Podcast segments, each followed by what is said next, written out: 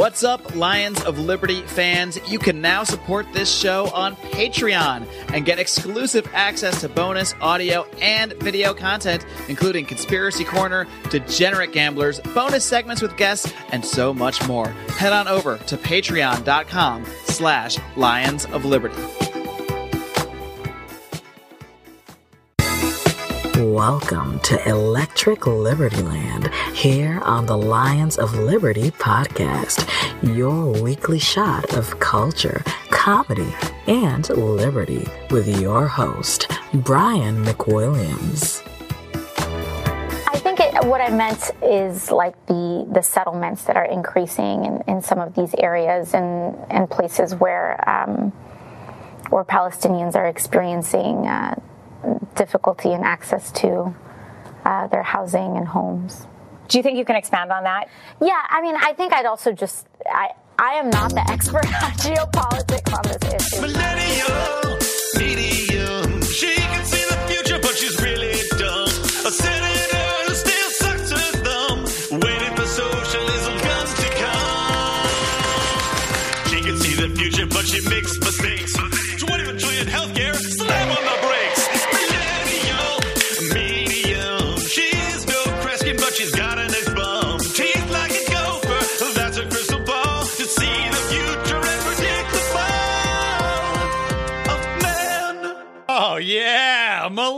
Millennial medium. Finally, guys, that's the true opening theme song of Millennial Medium, put together by the great Dan Smots over at the System Is Down podcast. Guys, God bless you, Dan.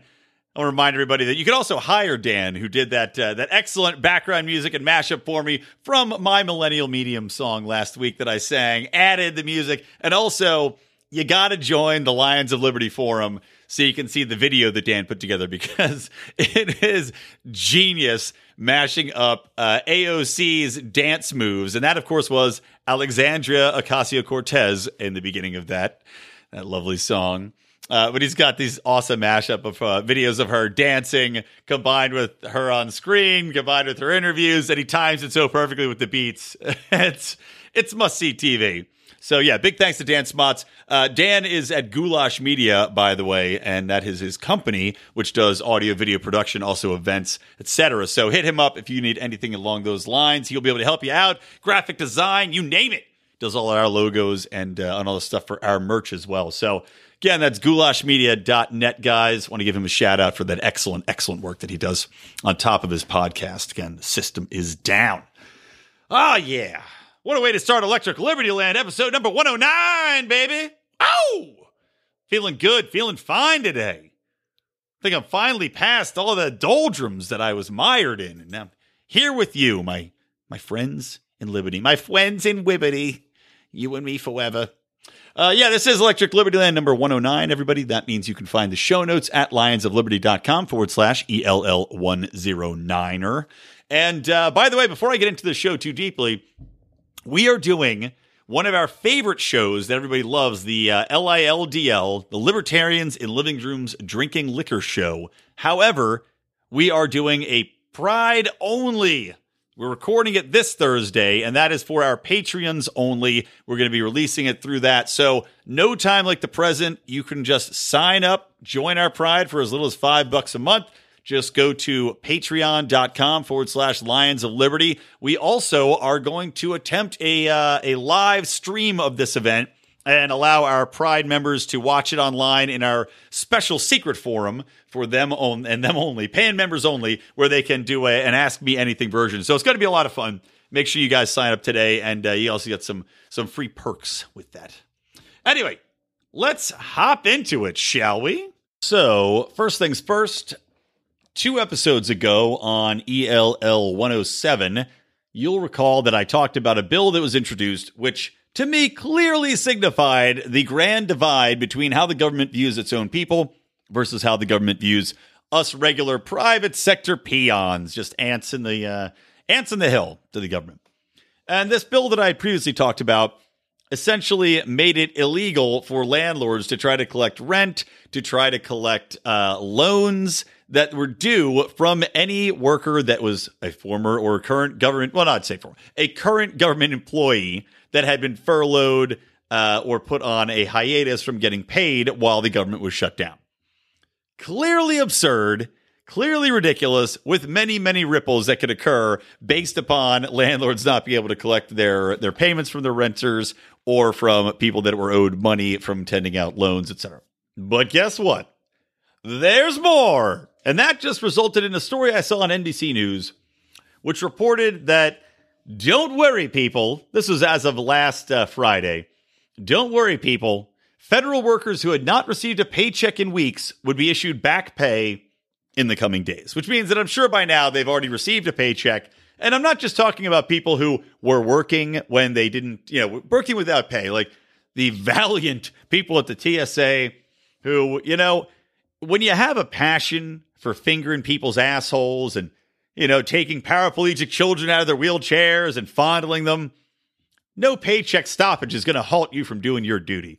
So the proud people at TSA that were working in there, I'm not just talking about those people that, were, that continued to work or the IRS agents that continued to work. Because again, when you like to fuck people, it doesn't matter which way you like to fuck people, whether it be at the IRS or at the airport. Hey, man, you just like to fuck. So anyway, not just the people that actually continued to work, but no, no. All 800,000 government workers will get their back pay. Checks will go out to pay these people despite the fact that they haven't done shit.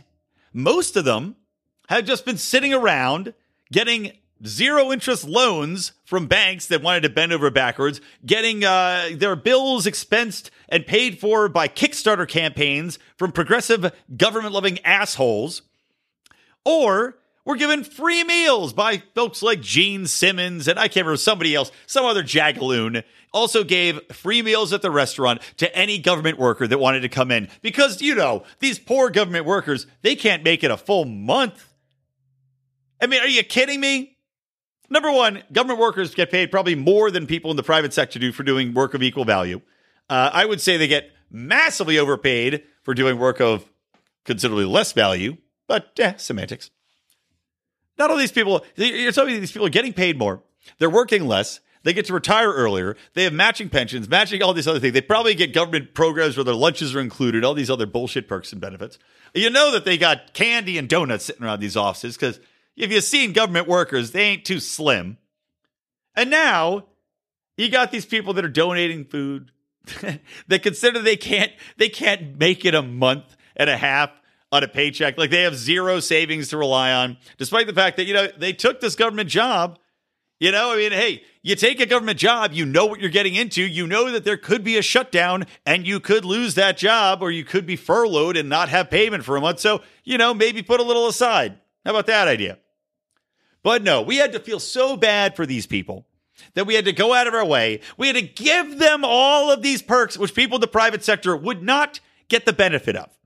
Maybe somebody the out of the kindness of their heart, if they personally knew somebody was laid off, maybe they'd say, okay, you know what? I'll extend you some credit, or maybe, okay, you know what? This sandwich is on me. Maybe you're throwing, starting a Kickstarter for, uh, you know, your sister that got laid off of work that's in the private sector, and God knows when she's going to get her job back. Not like the government, where you know you're going back to work. Like this is the longest government shutdown I can recall in a very long time. Usually these things last about two whole weeks. But you tell me, like, I mean, give me a fucking break. If you're in the private sector, you're out of month, you work for two months, you may be lucky to get your unemployment check in the mail after a couple weeks, but you don't get two months of back pay for sitting on your ass and doing nothing. I mean, goddamn, a company goes out of business in the private sector. You're lucky if you get severance pay that'll cover you for the next two weeks. I mean, some people, I know they get laid off, and I know people that got a full year of severance pay. That's amazing. But they were also laid off from bigger companies with bigger budgets, etc. Now, everybody else, you lose your job if your company goes under. You know, I work for a smaller company. My PR firm's not massive. So if my company goes over, hopefully my boss can give me a little something to tide me over. But otherwise, I'm up shit creek. When I get hired at a new job, my new job doesn't give me two months' pay when I was out of work slumming around watching Judge Judy on the couch. I mean, eh, you didn't work. Why in the government do you have an automatic right to be paid for doing nothing?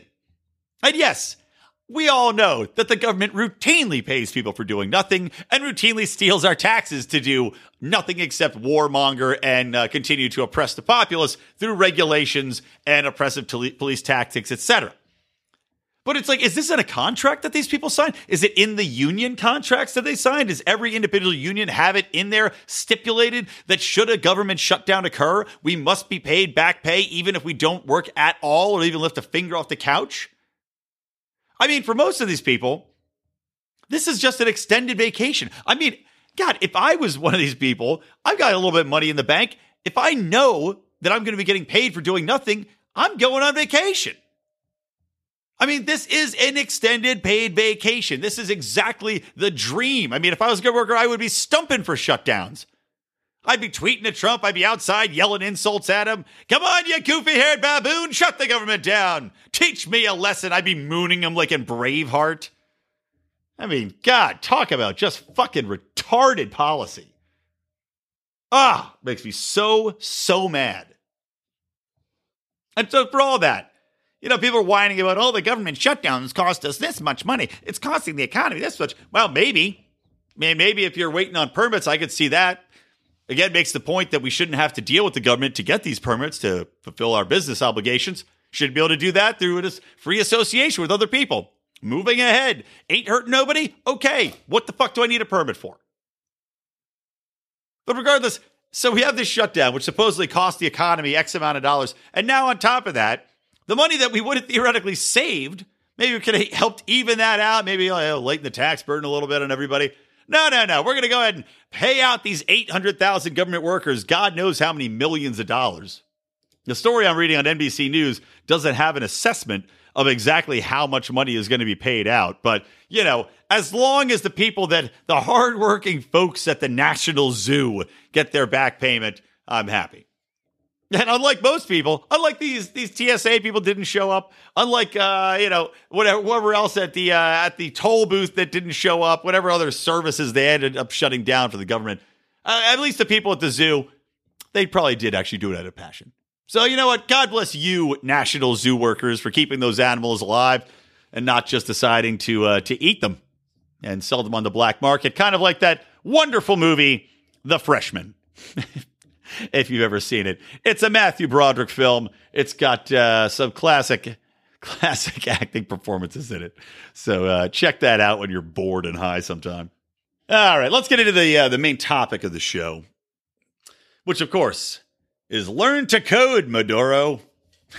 I thought tied a nice bow around the things that are going through the news cycle at the moment. So let's start. Uh, let's start at the beginning this whole learn to code saga. And this has become a big fire point with the media and uh, and with Twitter specifically because if you didn't read the news lately, maybe you get all your news from me. If so, you're very intelligent, probably attractive. But Huffington Post, in the wake of the most ridiculous media coverage ever stemming from a group of white kids with some black kids mixed in, standing around doing absolutely nothing wrong and being screamed at by black Israelite racist, uh, complete nutbags.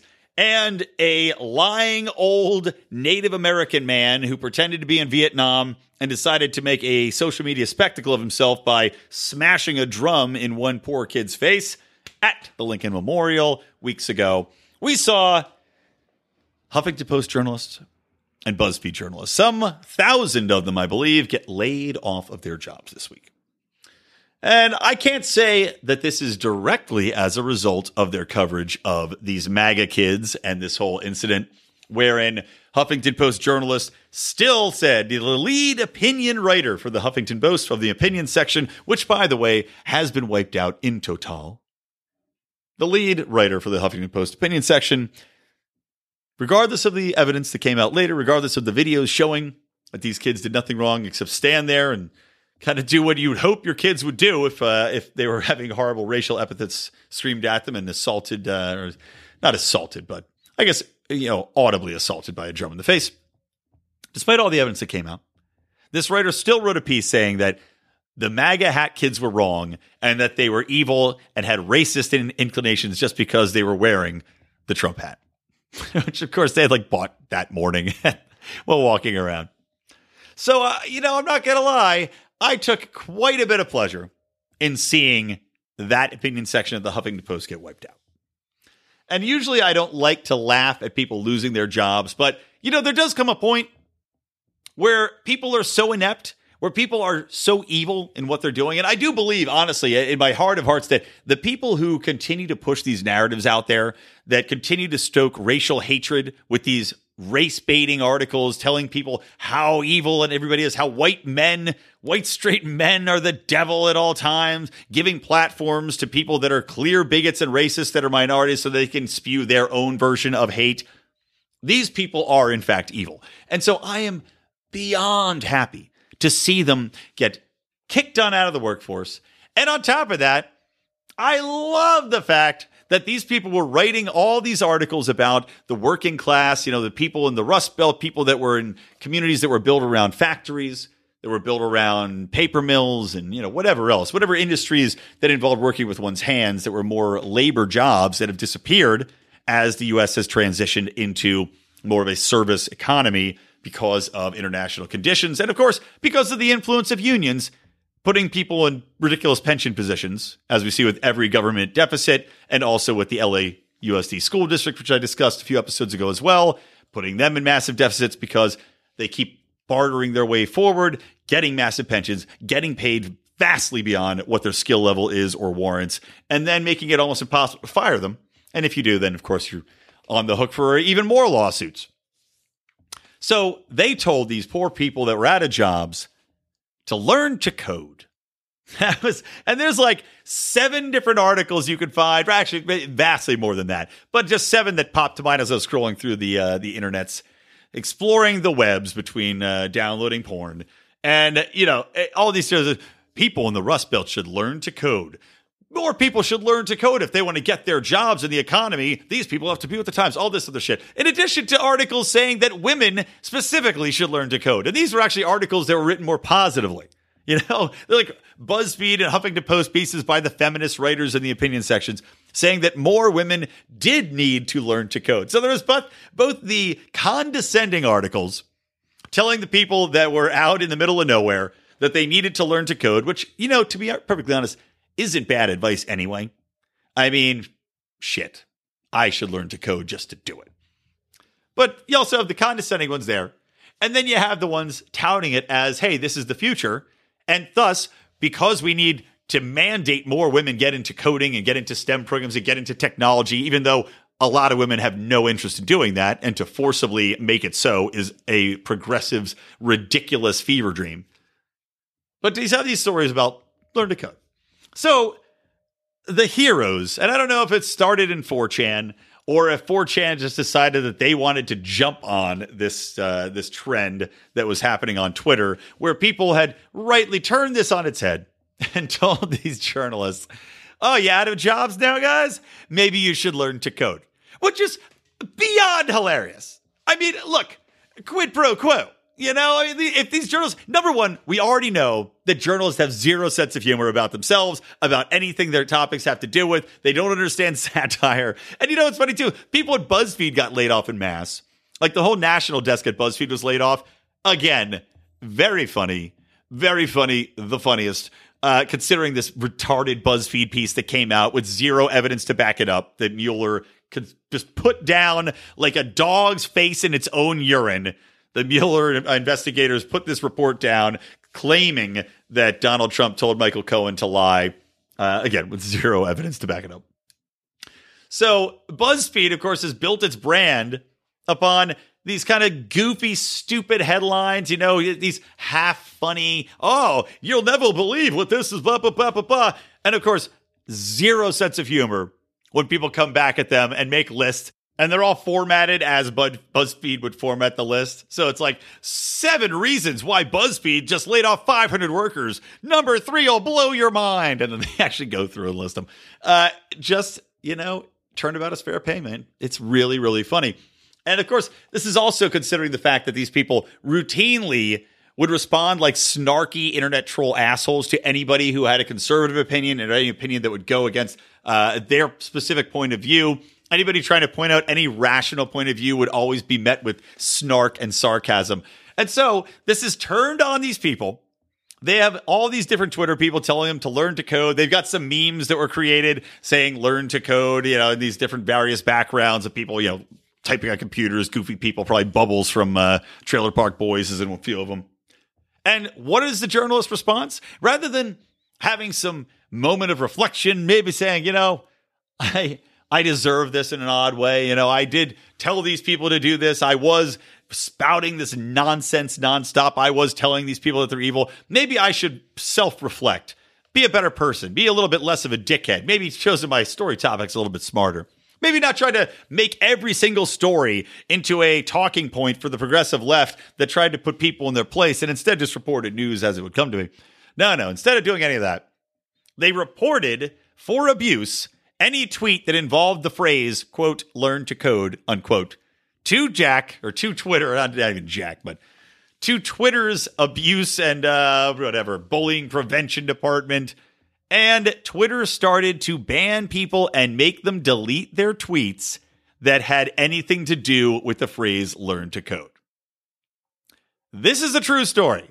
They have tweets that call people any number of horrible names child molesters, white supremacists, uh, calling Jewish people termites. I believe Louis Farrakhan's tweet is still present on Twitter. So you could say virtually anything you want about white people or Jews or conservatives. You can threaten people's life. You can uh, tweet at MAGA kids that were wearing those hats that you want them to die, that you want their parents to die, that you want their school to have a school shooting occur. All of these things happen. None of these things were banned from Twitter. And yet, because you tell somebody mockingly to learn to code on Twitter, that is considered harassment.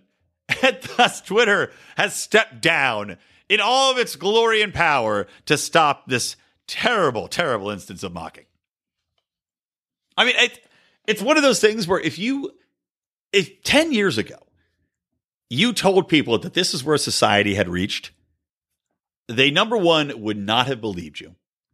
And they, number two, would have asked, well, so when is the apocalypse due? Because this is like, I mean, when you've got this level of ineptitude, of of uh, of hatred, of of zero self awareness, I, I do wonder. I've wondered this before. I mean, are we at the juncture? Are people so blind?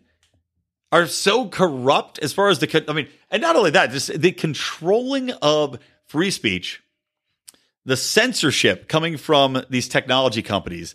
Every single time I see a story like this, it makes it even more prominent that we need to have other alternatives, that these companies cannot have the say over what is and what is not discussed within our cultural lexicon. I mean, because if you can say people, you can't make fun of journalists anymore, or at least you can't make fun of journalists on the left anymore, otherwise we're going to censor what you have to say, then you are de facto eliminating free speech and dialogue. You are you are completely eliminating any truth in the narrative because you are clearly funding, focusing, uh, promoting, reflecting, and retweeting one side while clearly stomping on every possible uh, avenue that the other side is, is putting forth. And we're seeing with deplatforming of people on the right already. We're seeing with Alex Jones. We're seeing with all number of people that are being booted off of Twitter for saying things that are not even considered hate speech, but are being reported and immediately, without even consideration for context, like with Sargon of Akkad, you know, his his instance of saying uh, the N word on a podcast in reference, not even using it, in referencing it as something that was was said. They immediately ban these people. Meanwhile, the left is free to do whatever it pleases to to verbally assault, to threaten, to uh, use any epithet they want, and they are completely unhindered. And when it is reported, they do a tap dance around to excuse why, in fact, is is still allowed and how that doesn't violate our terms of of use. But clearly, you know, this other side did. I mean, it is just absolutely mad. And I will say this too, from my own standpoint, doing public relations for a living, you know, I'm I'm sure everybody that got laid off wasn't a, a complete asshole. I'm sure some of these people were simply casualties of the business model, which is now failing because of changing algorithms at Google and Facebook, which have made getting this content views even more difficult. Also, there's a whole I mean, I'm going a little deep down the well here in my industry, but there's also a whole debate as of right now as to whether or not any of these web metrics, video metrics, article view metrics are even viable and reliable when you're reporting something. The CEO or former CEO of Reddit just stepped out and said all web analytics are complete horseshit. We don't really know how to track them well, which I agree with. Having done uh, Facebook advertising, other social media advertising, Google advertising, where it'll show you a certain number of interaction and click throughs and all this other shit, but you don't really see a lot out of it. And you start to question, how is this even a thing? You know, we had like, I'll tell you an instance Google ads one time, ran Google ads uh, for months and months, and it would show us all these clicks and all these views and all this interaction. Yet the website, which was linked to the advertisement, didn't show any more clicks, didn't show any more views. You know, maybe it would get 10 or 20, but showing like 300 clicks. Anyway, a lot of suspicion there. So these people created a business model which is unsustainable. They hired on all these staff to just completely deluge the populace, you know, skeet, skeet, skeet, motherfucker in the populace. And uh, with all this content, thinking that more content means more clicks automatically, which of course is not the case. Especially when you're putting out complete trash like Huffington Post and like BuzzFeed do so often. And one of the reasons I take a little bit of of joy in this as well is in all my years doing public relations outreach, two of the outlets which I've never had any luck with, no matter how good the story, no matter how important the topic, no matter how relevant the topic, no matter how clever or interesting the topic, could not get those people to do jack shit ever. I mean, you talk about people creating the stupidest content who just had their heads so far up their fucking asses as to how overly important what they were doing was. And it's like, you make fucking lists. You make lists of shit. What are you talking about? And then, of course, the Huffington Post, they're busy saying, "Oh, well, we need to have this, you know, this transgendered one-legged Eskimo has to have a say in this coming. This person needs an opinion piece published. Meanwhile, God forbid I get anything published about foster care or about the Holocaust victims that nobody knows about. You know, that shit, not important. But, you know, this, this, uh, this left wing horseshit garbage obviously must be on the front page. And if the more we can talk about tampons and how tampons are a modern day feminist worst nightmare and people should just accept that period blood will be on restaurant chairs, god damn it, the better society will be. so anyway, um, Vaya Conderos, Vaya con Dios. I can't remember how exactly you say that. I don't speak Spanish, Baxter. But uh, goodbye and good luck, journalists. Maybe you'll find better venues to uh, to push that content out with some advertising agencies creating content for people to slurp up on social media platforms. Otherwise, learn to fucking code, motherfuckers. And on that note, guess who else needs to learn to code? Yes, our old buddy Maduro. Somebody please tell Maduro over in Venezuela, the uh, the dictator who, in theory, won a second presidential term. Please tell that guy he better get to coding, man, because things are not looking good for him and his regime. Especially considering that in the past week since we last talked, and uh, and yes, I got a little shit because I uh, I was saying how ridiculous it is that the U.S. is covering the culture war as far as our media and this whole MAGA hat thing over Venezuela's civil war, and that I didn't really go into the civil war that deeply. And that was from one of our Patreons, our private pride group, uh, Bobby Wilson. I'll give him a shout out, even though he's ripping me for my commentary. But look, there wasn't that much going on to talk about yet, other than there's, you know, there's that military coup I talked about, or attempted military coup. But we've had a lot more development since then, and things are not looking good for Maduro. I mean, basically, we're looking at a situation where you've got the the states, as I talked about, that are in the region, including Puerto Rico, by the way, which would be a nightmare as far as getting U.S. involved. But you've got the other states in the region turning against him. You've got clear indication from a large portion of the country that they do not support his regime. And we have a massive question mark as far as his military support. As of right now, I'm hearing that a lot of the military, just from these different articles I'm reading, that a lot of the military is still on his side. However, we don't know. I mean, this military coup came from the National Guard faction. Within the military, I'm sure there are people that are still upset within, you know, they've got to have family members that are hurt by what he's done to Venezuela, the failed socialism of Venezuela, which of course the left still won't relinquish their their grasp on Maduro. They can't flat out say socialism has failed. Democratic socialism plays out exactly as we'd expect, where somebody takes di- a dictatorship position once they have the control of all the means. And you know, with that in mind, if you're a military person, if your family doesn't have water, if they don't have toilet paper, if they don't have food, you probably are questioning the leadership of your dictator, despite the fact that the military has been the one faction that's actually been taken care of fairly well, because Maduro realizes that if he loses the military, he loses everything. But on top of that, now, you know, we've got the U.S. completely saying we back Juan Guaido. I'm probably saying that wrong. Yeah, Guaido. I don't know how else you'd say it. So they're saying we completely back Guaido. And with that in mind, the US has now said all of the Venezuelan assets that are in US banks, we consider to be under the jurisdiction of Juan Guaido. Now, think about that because that's a pretty powerful thing to do. Now, I don't know how much assets Venezuela has here.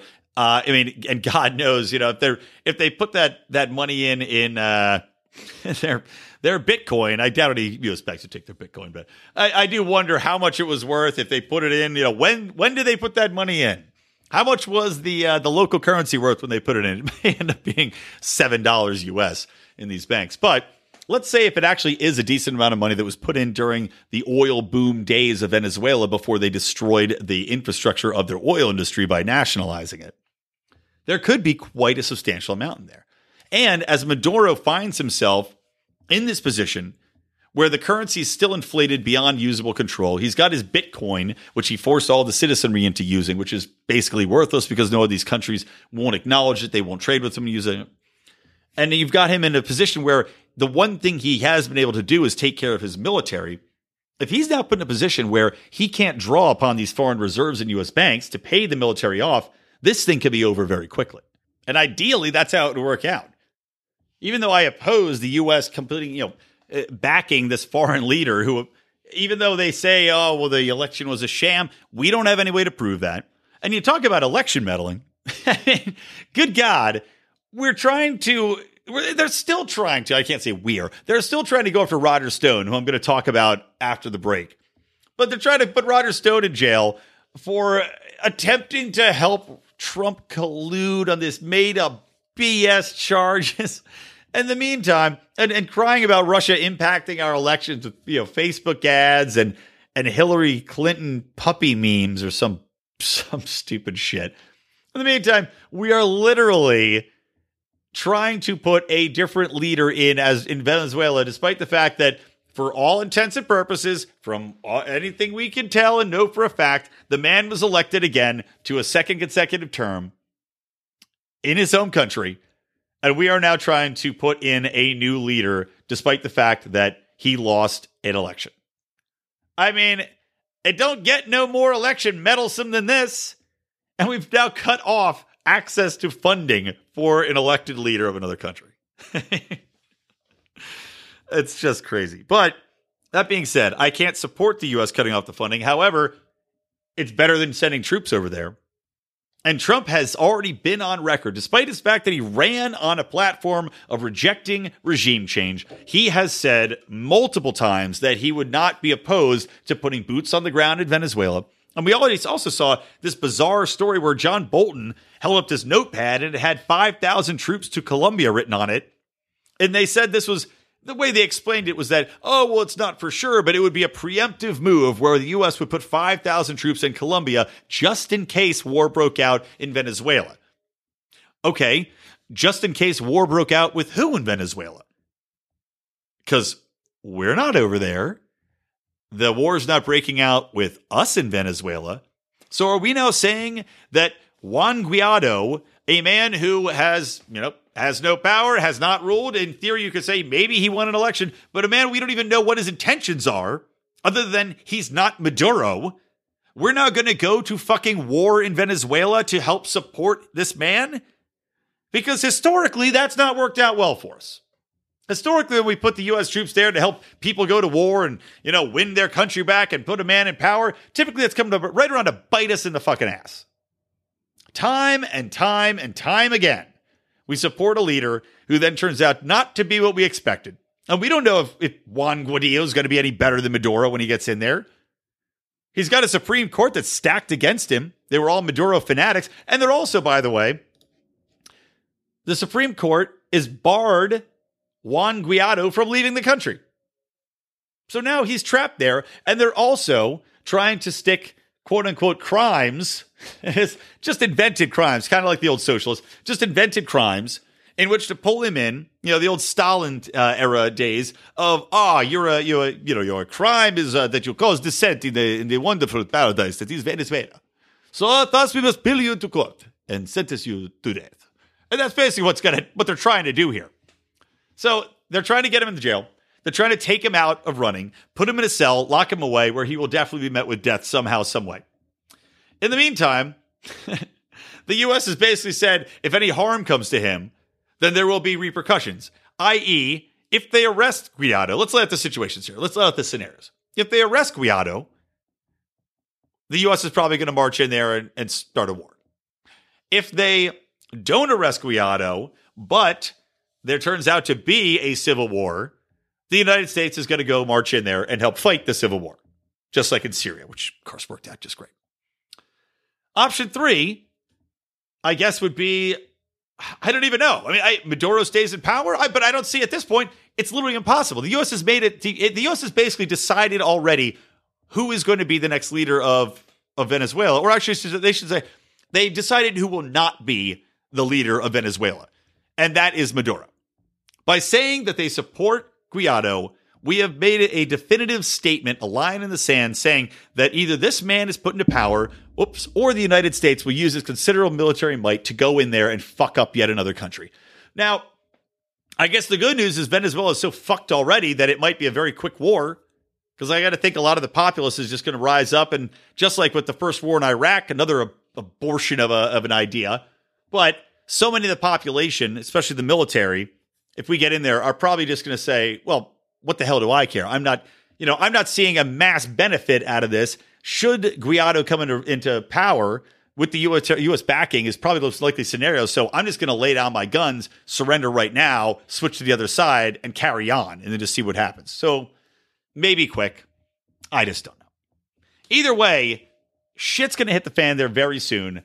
I would bet at least, I would say the odds are minus 3,000 that the United States takes military action in there. And if you don't know what that means, if you're not a gambler, if you don't listen to our gambling show for our Pride members, that essentially just means to win a hundred bucks, you would have to bet three thousand dollars because that's how confident I am that they would go in there. So you have to bet thir- you know, literally three thousand dollars to win one hundred dollars on America taking military action. It's, uh, it's at this point, it's a done deal between Bolton between Pompeo and also as a little icing on the cake, the last guy who was involved in creating a, uh, a, regime change in Venezuela at the behest of the U.S. was back in 2002, a man named Elliott Abrams. Yeah, Mike Pompeo has just named him as the man that's going to head up this new involvement with Venezuela. So I wonder what his free distribution is going to be. I mean, I bet it's something along the lines of regime change and maybe going in there and fucking some people up. And Elliott Abrams, by the way, is arguably a war criminal for what he did in Venezuela back in 2002.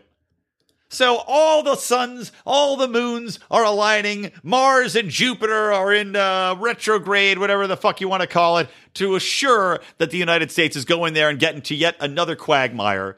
And uh, and you know the timing is kind of funny in that they just announced that we're going to be getting out of the longest American war. We're finally looking like we're going to pull out of Afghanistan. The U- pardon me. The U.S. and Taliban are talking. Presumably, they put in people from Pittsburgh to go in there and wave the terrible towels around, so there's something in common with the Taliban.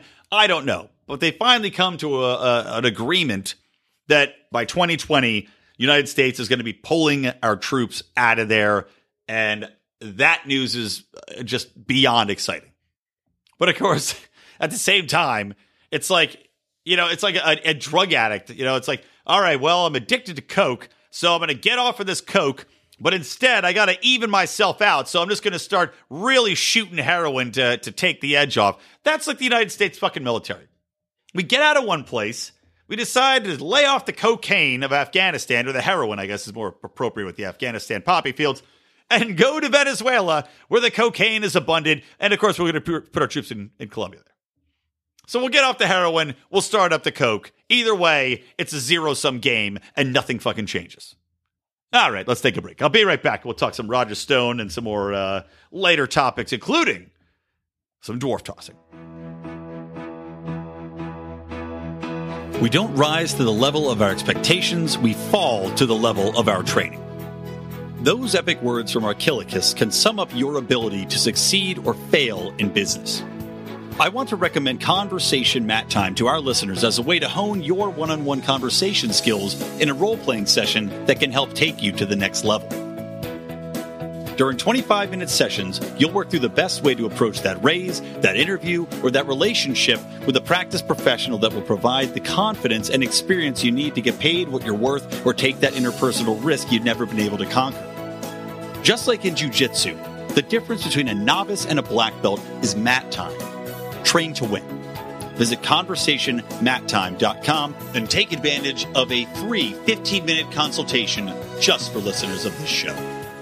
All right, all right. We are back with Electric Libertyland number 109. And, uh, you know, I want to talk just, I don't want to go too deep on the Roger Stone stuff. Know, I thought the Venezuela stuff was much more interesting this week because Roger Stone was arrested. And, and by the way, Roger Stone has been on this very program, I think, two different times. And I'll find those, uh, I'll find those interviews. Mark talked to him a couple times, I believe, or maybe Mark once and Odie once. I can't remember. But uh, I'll link to those in the show notes. Again, you can find that at lionsofliberty.com forward slash ELL 109. But Roger Stone, you know, he prides himself on being kind of a back alley political conduit. That's what he's been known as, you know, a dirty trickster, as they say. And everybody talks about the fact that he's got Nixon tattooed on him, old tricky dick. And when he got arrested, he even gave the, the right, actually, he did a press conference and he gave the Nixon I am not a crook uh, fingers, which is pretty funny. And actually, I'll say this: Roger Stone as a whole does crack me up. I uh, I like Roger Stone because I guess I like people that are unabashedly just they are what they are, and Roger Stone just owns that. Unlike you know, unlike the rest of these political scum, you know, these fucking clowns like Hillary Clinton, Bill Clinton, and all these other scumbags, you know, that parade around as though they're saintly, as though they can do no wrong. They have only the you know the goodness in their heart that they would never do anything bad. And all these people in politics that ah, they're just there for the citizens. I'm here for the good citizens of Iowa. When really, they're all fucking and sucking and taking bribes and doing back alley deals. They're all on the same team. Roger Stone at least owns it. And he does so in a dapper fashion. It's just just cracks me up. So the crazy thing, of course, and, and you know, the other thing I don't want to spend too much time on this. I'm sure other people have covered it already by the time I get around to it. But the way in which Roger Stone was arrested was absolutely absurd. You've got a situation where the guy's like 65, right? He's nonviolent. He lives next to Chad Ochocinco, former wide receiver, receiver, retriever, former wide receiver for the Cincinnati Bengals. And Chad Ochocinco, he's the one that was like, holy shit. They just came busting in on Roger Stone's door like something out of cops, like something out of a movie. Meanwhile, Chad Ochocinco, that's the guy that, you know, if you're going to say, all right, which of these two might have a violent reaction? Probably Chad Ochocinco, who I think fought like seven people during his NFL career, like on the field. Not Roger Stone, uh, who is a nonviolent man, as far as I know, and uh, is an elderly gentleman in his like sweatpants when this ridiculous raid went down, which of course involved something like 20 police officers, all in bulletproof vests, you know, the whole tack gear, moving in there with helmets on, guns drawn, you know, rifles out, kicking his door in. And of all the most ridiculous things, of course, it's all on video because just out of coincidence, CNN was there. And just out of coincidence, the guy reporting on the scene happened to be a former FBI agent. And naturally, when people press them on this and say, well, how did you know that Roger Stone was going to be arrested at his house that night? How did you know he was home? How did you know that the FBI was going to be coming there and arresting him and making a big spectacle of this, doing the whole perp walk thing, whole kangaroo court, you know, soup to nuts, dog and pony show. And CNN, in their typical complete douchebag fashion, says, um, it's called journalism. And then they're saying it's called instinct. This is a literal quote. It's instinct. The whole Russia team thought maybe something was happening. That was what uh, the reporter David Shortell, who was there, stated. He said that they started they started staking out Stone's house after they noticed unusual grand jury activity in Washington D.C. on Thursday. So they flew to Florida. Whole crew flew to Florida just to hang out outside of his house. Because clearly only CNN is watching any different news or activity in the grand jury in Washington D.C. It's not like every other news bureau has reporters there that are anxiously awaiting any news to go after Trump and are anxiously awaiting to see any other indictments from the Mueller affair, which has dominated left thinking and all of the media coverage for the past two fucking years. But no, CNN's instincts, not not CNN's uh, numerous hires from the deep state recently, including Comey, including uh, was it Clapper that's now uh, you know working for them, including the current reporter that's out there that's running their justice and whatever desk. Nothing to do with that, guys. Just pure old instinct. Kind of like uh, Charles Bronson, how he caught those bullets in his mouth and not Death Wish, one of those movies just amazing. I mean, it, you got to marvel at the CNN reporters. It's like, you know, I swear to God, at the end of Avengers Infinity War, when people are turned into dust, not the CNN guys, because they knew the dust was coming. They saw a grand jury report in DC. They decided, no dust for us, everybody. Coat yourselves in Windex. It'll protect you from any dust. That's why you found every CNN reporter at the end of that movie. They, they was a cut scene on the floor, CNN reporters snorkeling in a pool of Windex. Pretty goddamn impressive work, CNN. So anyway, just a huge swath of complete bullshit. So anyway, after they go in and bust this guy, they get it on tape. And and and by the way, the other thing about this narrative that they're saying makes no sense is they were right in on the raid. There's no FBI team in the world that would allow CNN's cameras to be right up in there as they're making a raid on somebody who's about to be indicted for a federal crime. Number one, as an invasion of privacy on a man who's considered innocent until proven guilty? Yes. Number two, this is not cops. There's no bad boys theme playing. It's not airing on Fox at three in the morning. This is the FBI doing a raid on a federal suspect in an ongoing federal investigation that has massive implications as to whether or not the president could be impeached as the leader of the country. Now, there's nothing tying anything with Roger Stone to the president, by the way. What they are going after him for is more procedural crime horseshit, just like they went after these other people for. Essentially, he was caught lying to the FBI. Nothing he did in advance of that was illegal. So he's caught lying to the FBI, and they say they have evidence of him trying to intimidate this radio talk show host, who I guess was trying to help get WikiLeaks to to tip off what information they had about Hillary Clinton. Because that's what this all revolves around. Roger Stone trying to talk to WikiLeaks to find out what they had, which is not illegal. Number one, trying to get information from somebody is not illegal. Otherwise, wouldn't Hillary Clinton be in jail? Did they hire a British foreign firm to find and dig up Trump's dirt, which of course was just made up in, in, in all total anyway? So all of this is created hoopla. All of it's coming from procedural bullshit. But that's what we're getting Roger Stone for, and CNN just happens to be there. Absolutely absurd. But I am looking forward to seeing the absolute circus that will be Roger Stone. I hope he dresses as the Joker the entire time that he's on stage, but he's vowed to fight it, and I want that to be televised. And if I was Roger Stone, I would fight for it to be televised. I would want to OJ Simpson that trial up, man. It would just be fantastic. And just to add extra insult to injury, I would want to hire Julian Assange as my lawyer, live for the Ecuador, uh, the Ecuadorian embassy. He could do all sorts of funny things. You know, he could pull out the glove. He can pull out uh, Hillary Clinton's, you know, nudie pics that he got off the Democratic server. He could pull out John Podesta's Pizzagate photos. It would be fantastic. Just make it into a thing, man. Make it into the next grand trial that the United States gets on there. Because I want to, I, you know, court TV is gone by the wayside. Now it's truTV. And the spectacle and the circumstance surrounding all of these trials, uh, this joke of a trial now is appropriate for its new incarnation as court TV has become truTV and now prides itself on practical joke shows. Put this practical joke show on truTV, man, because I cannot get enough of it. Hmm. All right. Now that that's been said, I think we've come to the part of the show where we have to talk about dwarf tossing, right? Let's get into a little bit of let's get a little of a funnier part of the show, a little lighter comedy, although with some serious undertones here, because in Kenosha, Washington, a bill has been proposed by one of these idiot local senators, which has been basically, and I don't know how big of a problem this is in, in Washington state, but basically would ban dwarf tossing in bars.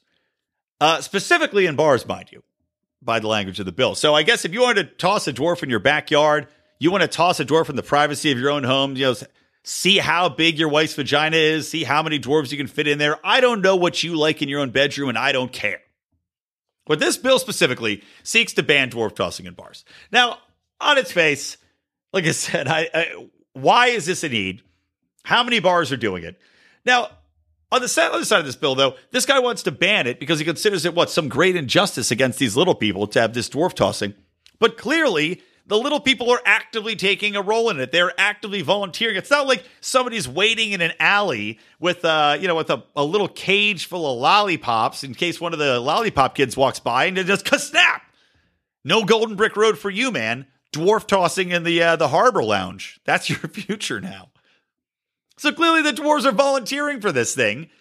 And clearly it's advanced to the point where they're not being thrown onto a pile of broken glass. You know, we're not taking the barrels that uh, that Van Damme dipped his hands into covered in glass from freaking kickboxer.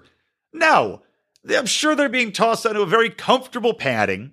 And I'm sure that they have padding, you know, helmets on and shoulder pads and everything else to make sure they don't get hurt. Otherwise, you would not have dwarf tossing because dwarves are not going to volunteer to go be tossed if they think that their safety is in, a, in danger in any way.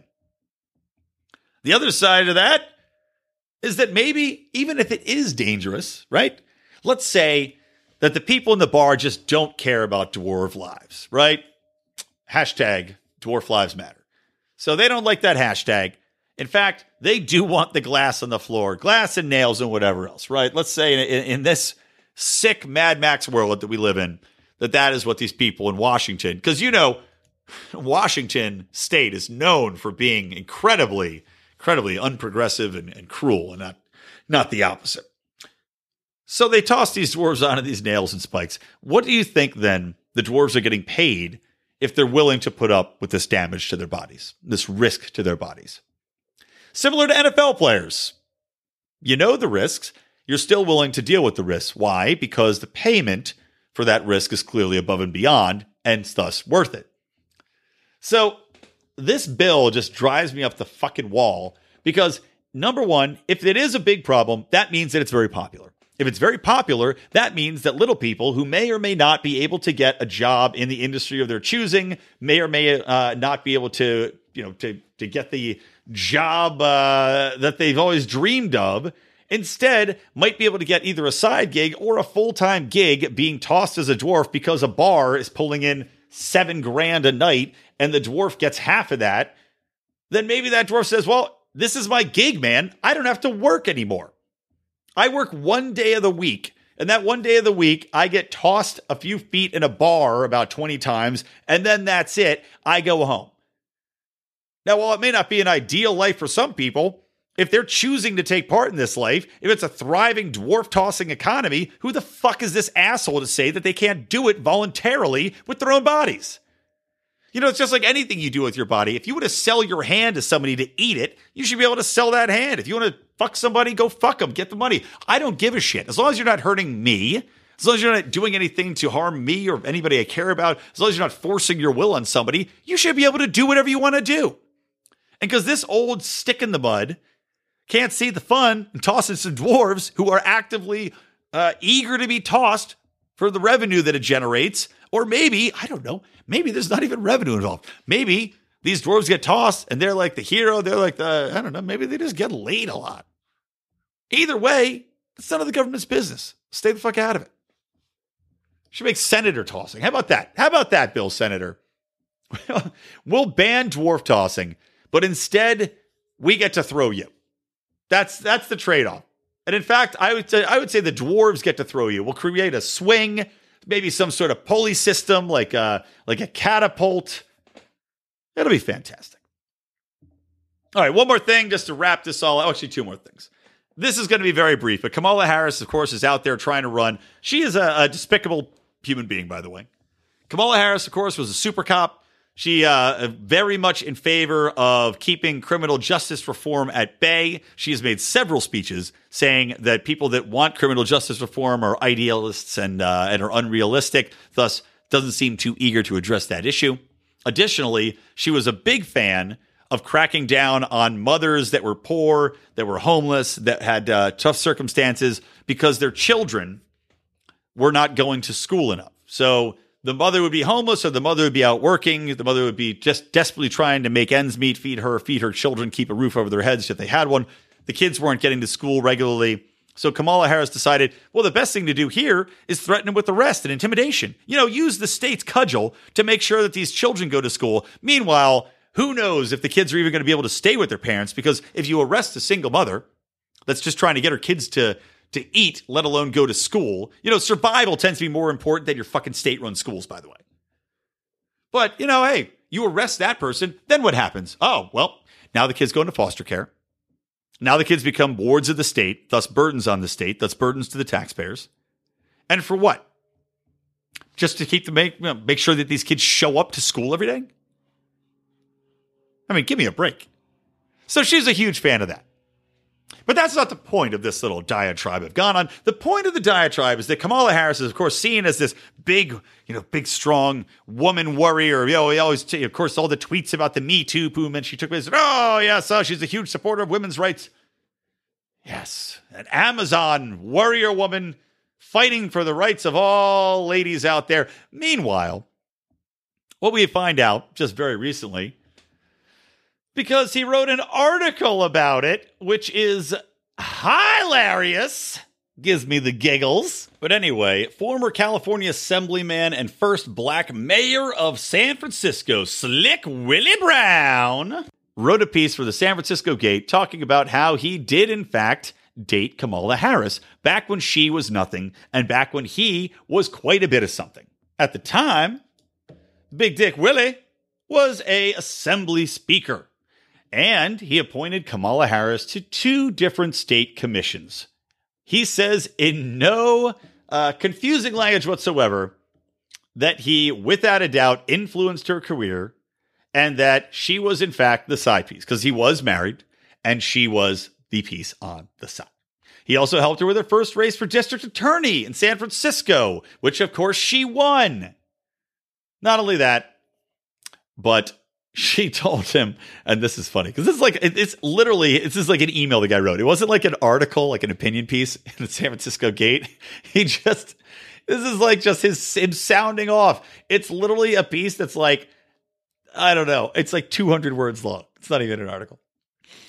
He says the difference. He oh he also said he helps he helped Nancy Pelosi. He helped Gavin Newsom, Dianne Feinstein, and a lot of notable other pieces of complete shit but he helped a lot of these other politicians.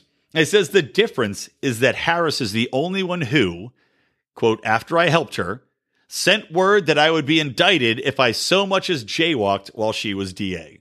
so I guess whatever Fast Willie did, I guess when he dumped her, it didn't go too well. Whatever. Maybe she just didn't want him talking like he is right now. But this lady, Kamala Harris, who is so celebrated, turns out had a little bit of help breaking the glass ceiling. And the hammer that shattered that ceiling was Willie Brown's big fat dick. to be honest, I don't even really have anything against that other than the, well, I have it against it because it's government and nepotism, but just like with the whole Me Too movement, just like with all these women who got ahead by virtue of doing a voluntary act with somebody, then not talking about it, doesn't excuse the involuntary acts, of course. But look, Kamala Harris, attractive lady. I'm sure she was much more attractive 20 years ago when she was banging Willie Brown. Decided to use her feminine wiles in order to get ahead. He obliged as a man in power, and she took full advantage. Happens all the time. So disappointing it's in government. Very funny that it's Kamala Harris. Even funnier that it's come out now. but not as funny as what we're going to end our show with today, guys. So instead of playing us out on the ELL theme, I'm going to play us out on uh, on one of Bernie Sanders' greatest hits, found footage from 1988 when Bernie Sanders was visiting with some Soviets in Russia and uh, singing some songs. And he just happens to be either shirtless or completely naked in a in a Russian sauna, and uh, definitely drunk. Listen for the signature Bernie laugh when we get to the end of the show. you will not want to miss it. So anyway, just to wrap the show up, guys. Thanks for listening today. Uh, a lot of cursing today, maybe more cursing than I would have liked, but whatever. What you gonna do? Uh, remember, guys, listen to Marc Clair on Mondays with his in depth interviews with leaders of the Liberty Movement. He just had Scott Horton on talking about the Ukraine, Russia, also getting into Trump stuff. That was fascinating, as always, with Scott. Make sure you check that out. Of course, I'm here every Wednesday with Electric Libertyland, and John Odie Odermatt is kicking it with Felony Fridays every Friday, looking at the uh, incorrectly and ironically named criminal justice system and all of the injustices that lie within it. And another reminder that if you join our pride, if you become a Patreon, patreon.com forward slash Lions of Liberty, you can tune in to our live Ask Me Anything Libertarians in Living Rooms Drinking Liquor show that is only for our Patreon. All right, that's it. I am. Uh, I might have a guest next week. By the way, I think I might try to get somebody in here uh, who was in Venezuela, embedded in there, that uh, my buddy Fergus Hodgson, who was on the show, put me in touch with. But we'll see if I can get that scheduled in, and we'll see what happens, man. Because things are crack a lacking over there. All right, guys, peace out from me, Brian McWilliams, from the Lions of Liberty, from Electric Libertyland. Always stay plugged into Liberty. Today, the distinctive feature of our economy is competition.